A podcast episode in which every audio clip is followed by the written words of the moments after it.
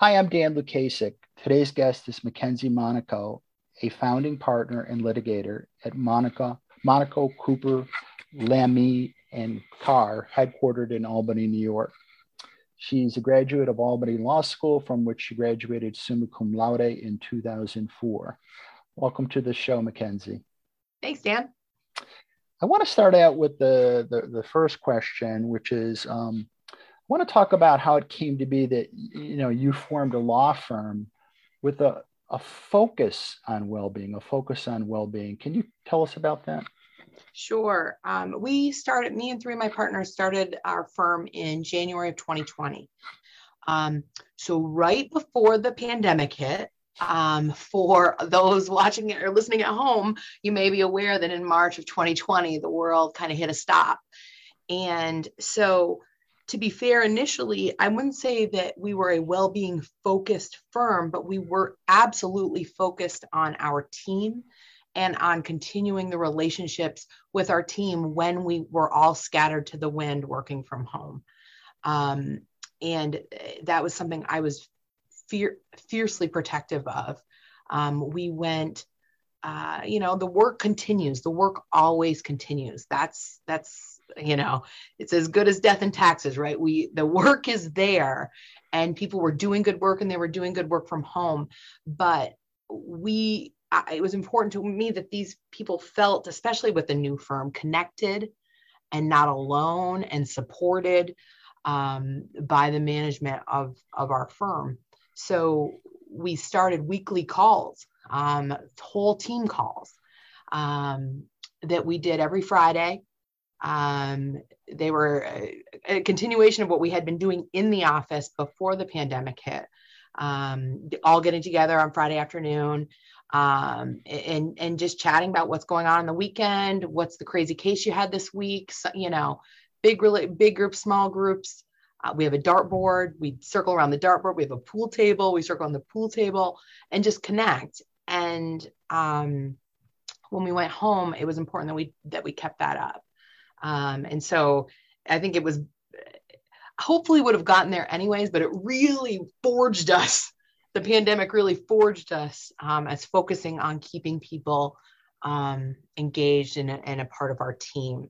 Um, so I guess that's a long answer to a short question is, you know, how did we start? We started because we had to um, and, and, make, yeah. and prioritize that, you know? Yeah, well, that leads me into the second part of the, this question, really.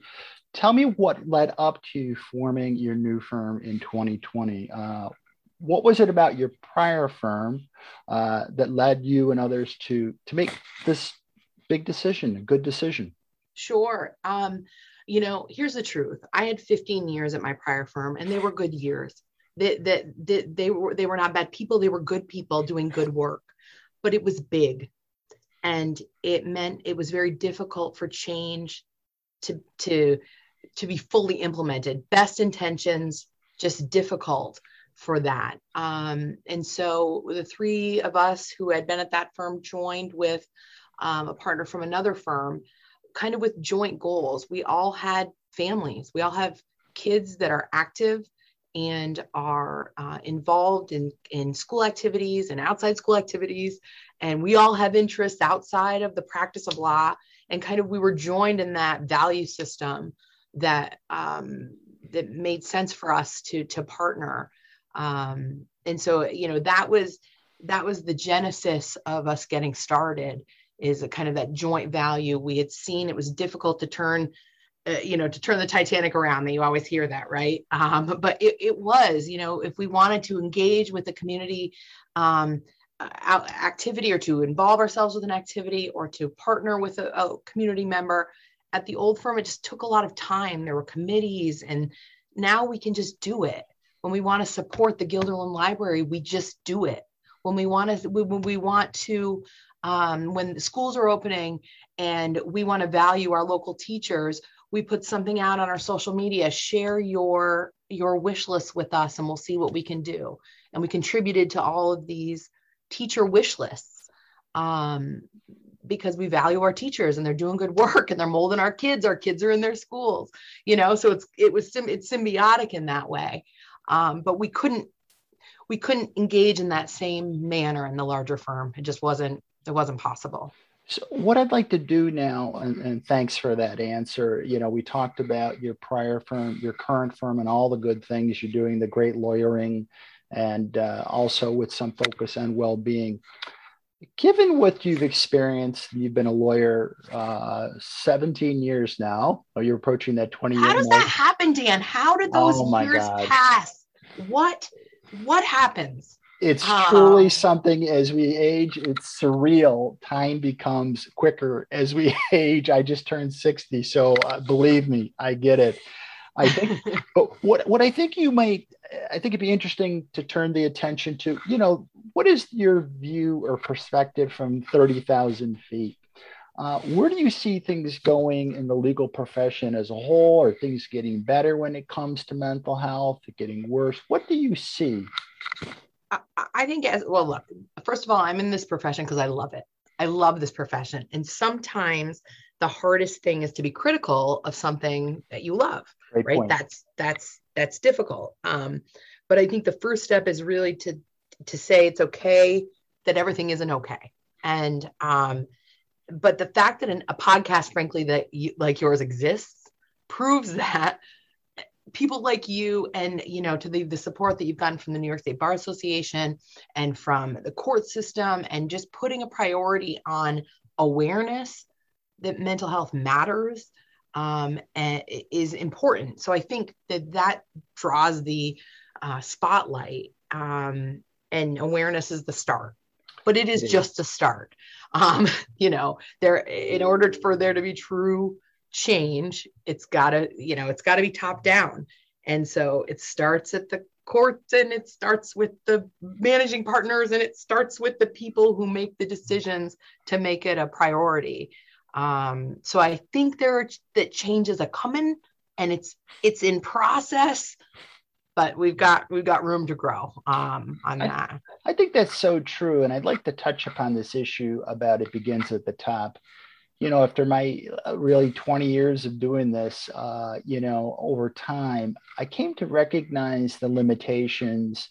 There's a lot. uh, it's very important, but the limitations of managing one's own uh, stress, anxiety, depression, burnout, whatever it might be and we have to take responsibility for ourselves and make it a priority. However, that being said, if we work uh, in a law firm uh, or any organization for that matter, 50 hours a week, and it's not a place conducive to good mental health, good mental well being, you know, that's where the rubber meets the road because uh, people are not going to thrive people are not going to be well and people can sometimes get sick if they if they walk into these kind of environments is that your mm-hmm. your your sense of things absolutely i think there's two parts to that right? There is the prevention of the development of a of of, of a mental health illness condition and then it's it's dealing with one when they're present or when one has presented itself right? So prevention you can you can have um, systems in place to try to support folks and like you said to be supportive of solid and good mental health um, but then there is the okay now somebody isn't there. They're not in that good mental health space. They have what are you going to do now?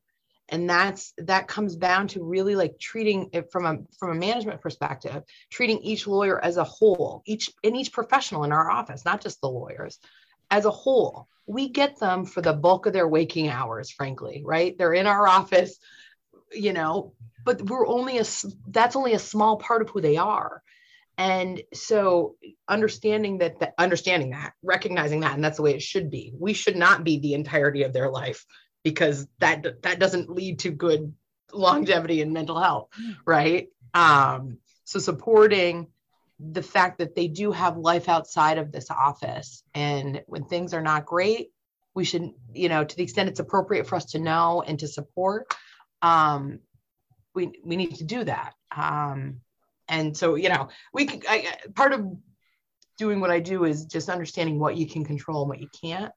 Um and what i can control is how my office feels when you're here what the expectations are when you're here and then recognizing that when you're not here, you have a life outside of this. Um, That's a great holistic vision, and I think it reflects reality uh, mm-hmm. for what it takes to, to to be a healthy person and have a healthy workplace.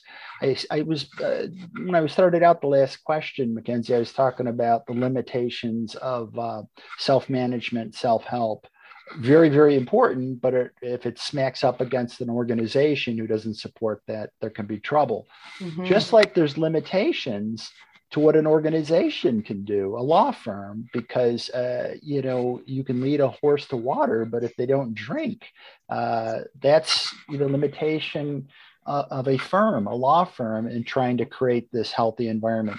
So you you said it best. You can control what you control, and uh, beyond that, there's not. It's up to other factors in a person's life, whether it be their family, a therapist, themselves. Mm-hmm. Sure, sure. When you went to start your, oh, I didn't want to interrupt you. Did you have a thought? No, no, no. Go ahead. No. Okay.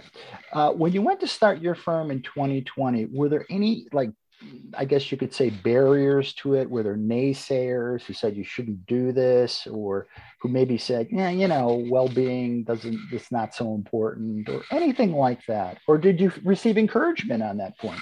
no, I definitely think within my firm there were no naysayers, right? I think for those of us living it, we understood that that we were seeing the benefits of it. We were seeing a a dedicated and encouraging staff from literally the bottom up. The you know, we had um, when we were able to come back to the office um, in in June of 2020, when our office was able to come to open and have everyone back, our one of our least senior people sent around a, a, you know a meme to everyone saying tough times don't last tough teams do. And the fact that she felt such a part of our team that she first of all shared it with the entire firm right? Um, and was basically like glad to be back team. And so that was very rewarding for me um, in in the in the management of the firm to to have that somebody feel such a uh, a fabric, you know, in the fabric of who we are, um, and to be such a, it, she is an integral member of the team, despite the fact their name's not on the door or she's not appearing in. It didn't matter. It doesn't matter. Um, you know, we have we have professionals at every level. Um, and I and, think that I think that that speaks to this. You know, you mentioned engagement earlier. There's many different ways to say the same thing. I guess one of them is connectedness. Uh, people want to feel part of something. Yes. And I think to the degree they're not at a law firm setting, they they feel lonely, alienated. Uh, you know, they're not as productive and health, healthy. Is that what you've noticed? Absolutely. One of the, you know, I made mention earlier of our uh, weekly calls during the pandemic. So I kept uh, throwing out these questions that were kind of the the conversation starters for our Zoom calls, and it would be, you know, what was your first concert, or if you were going to have a dinner party, who, what five guests would you invite?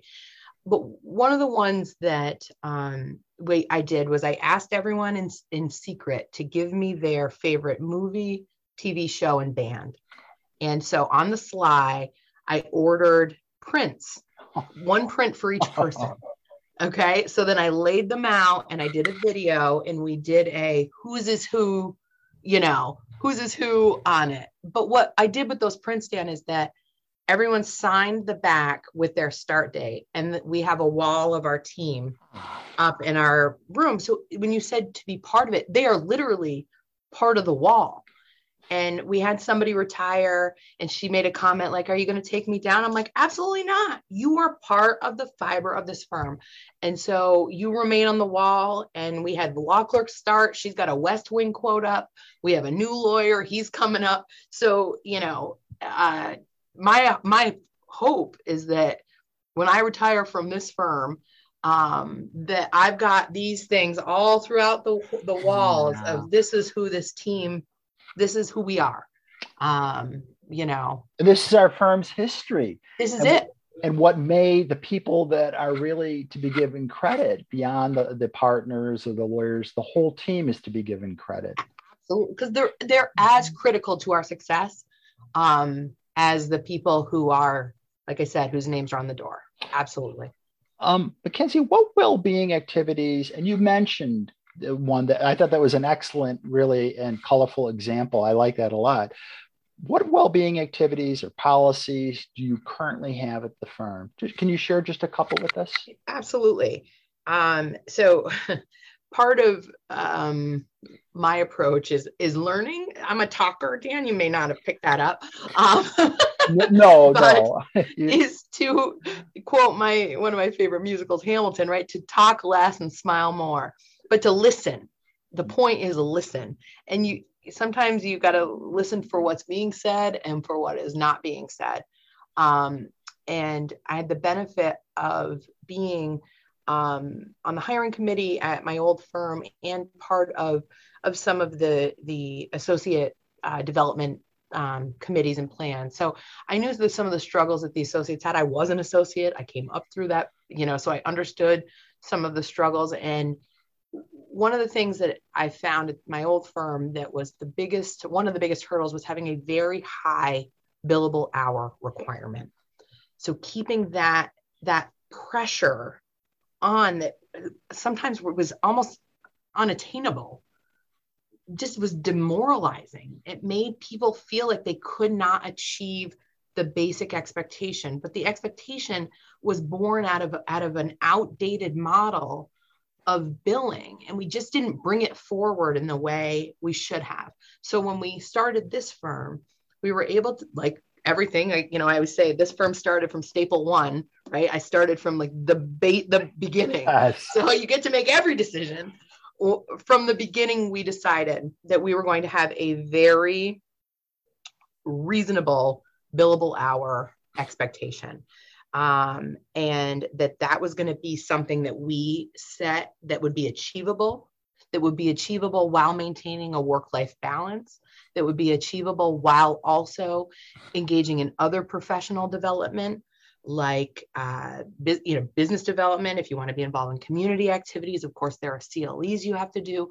That all has to happen you know and we expect that that's going to happen within a workday so there has to something has to give um, and the irony is we are getting more production out of our associates raw numbers with a lower billable hour requirement than we did with our associates at the old firm with a higher billable hour. So it, it was like, just give them a chance to succeed and they'll want to.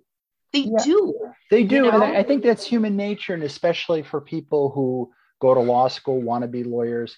And I think I, I want to press this point for a second. You yeah. know, you just said that it was a great point about how, you know, you, the, your lawyers at your firm, you're giving them realistic uh, uh, billable hours to shoot for, and they're accomplishing as much or more than your your previous firm with much higher billable hours. I tend to think um, sometimes when I think of this, it that is a reflection of the limitations of just being a human being, not in a negative way but that's why we need work-life balance. That's why we need uh, you know a, a, holistic look at this because if we go too far beyond what's realistic for billable hours i think uh, uh, you know productivity goes down your ability to get your work done goes down. There's just you know you cannot you know human beings lawyers are not machines you know. So i, I thought that was a great point we i remember when i was an associate if you left you you knew what your daily work. you know you've got an annual budget but you that gets div- divvied down and you know you got to do however many hours in a day. And i knew if i left the office because i had to i have two kids you know i've got uh, i've got things that are going on. And i was in a deficit. It was as if i carried those hours on my back when i left. It's so it true. just, just weighs you down. When you feel like you've done what you needed to do and maybe you didn't get your you know everyone's got a to-do list I had a long to-do list that's working on but it means so you're not maybe not getting to the bottom of your to-do list but if you know that one of the expectations is meeting a certain billable hour requirement and you've met it you feel a lot lighter leaving. And that bleeds into the rest of your life it's uh, totally true. Uh, you know, I think of myself, I was a civil litigator uh, for many years, and that sense of what is enough uh, you know, is uh, something most lawyers struggle with. Many lawyers do. When to leave it alone and not take it home with you. Uh, I've had, you know, I've worked all, you know, you have too many weekends. I've canceled vacations, on and on. And sure. I think, you know, I think for the first time, the legal profession is taking a pause and saying, what's healthy here? What's realistic here? Let's take a fresh look at this. Um, one thing I think would be interesting for people to know is what feedback have you received uh, from your lawyers and staff on your overall wellness uh, program? Do you find it's working? I, I, I, absolutely do. Um, I, and I think it, it's working for our associates. They are I believe happy or ha- as happy as you're going to be um, working in in this this gig, right? Mm-hmm. Um, and but if we're just going to be Machiavellian about it, and we're just going to, if I'm going to talk to the business owners out there, like we've never been as successful financially. So so if you think reducing those billable hours are going to lead to less money in the door, it for us it has not borne out that way. And That's a huge so, point. That's a huge point, Mackenzie, because I think in the National Task Force on Lawyer Wellbeing, they said, you know, we should make these changes in the profession because it's the right thing to do. Sure. But also, it's financially, and many firm leaders might not think of it uh, this way, but financially, it makes good business, and you you have found that in your own um, firm. Absolutely. I, I mean, with to a person, even if you're going to break it down on an individual level um it, you know it has it has we have seen success and mm-hmm. we started with it's the right thing to do we ended with man that also paid off um thank god you so. had faith in that principle it's the right thing to do and it led to a good financial business decision for your firm. I mm-hmm. wanted to close or end with this last question. Uh, what suggestions would you have to law firms who want to incorporate more of a well-being focus? So I, am often asked by firm leaders, HR, where do we even begin? Uh, you know, uh, what what are a couple ideas um, that you could let them know that um, that would help them? I think the at least in, in my experience, what I have found is that you have to let go of the past. So many times I heard, well, that's the way it was when I was coming up. That's the way it is. That's the way. And, and if you drill even just beyond the surface as to why, the answer always is because it always has been. And it, like, we're not pledging a fraternity. All right. This is not something that, you know, when you say pay it forward, that's supposed to be good things, not bad things. Like that's an initiative that's meant to be positive, not look, I suffered and toiled, so you too must suffer and toil. Because ultimately, who cares about what happened to you? Was it enjoyable? Did it make you a better lawyer? Did you, was your spouse happy? Did, would your kids want to go into that profession? I'll tell you, Dan, I, when I started my firm, it took a lot of hours, right? A lot of hours, a lot of non billable hours. Um, and I have two kids. And I worried that that time was going to um, sully this field for them, right? Mom's away. So now I don't like, but my daughter's 12 and she wants to be a lawyer and to me that's so rewarding because not because this this field is something i love i do love it but whatever she wants to be she'll be.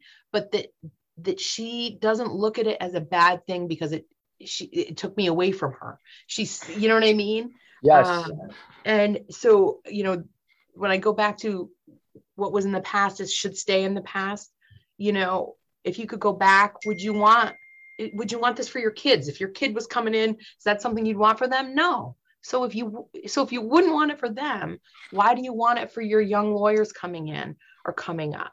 You know, there are ways to learn that don't involve um, the uh, the uh, fraternity hazing approach to this. Well, yeah, in know? some way, it's some form of uh, you know, people might not like this, but it can be somewhat for a form of uh, punishment or sternness, or uh, it, it's definitely more the stick than the carrot yeah. kind of approach. Yeah. Let's say it that way. It's not that yep. draconian, but something right. like that. It's fair to say. Absolutely. Mm-hmm. And it, and you know, this work. I'm I'm a civil litigator as well, right? So the work um, does demand um, an, a, you know a certain amount of time and effort. Um, and some of those pressures are outside of our control, the courts, for example, or our clients' expectations. But the ones that are within our control, we need to control. And we need to understand that if we can lighten the pressure, if we can be a release valve for the people who are feeling those pressure, you know, from from outside sources, you're going to build loyalty you're going to build dedication you know and and you'll have happier and more um, engaged staff. So again back to the benefits there's just it's it makes sense. Yeah it, it, certainly does. Those were really great insights and that's all the time uh, we have today but i want to thank mackenzie monaco again for talking to us today. I'm dan Lukasik.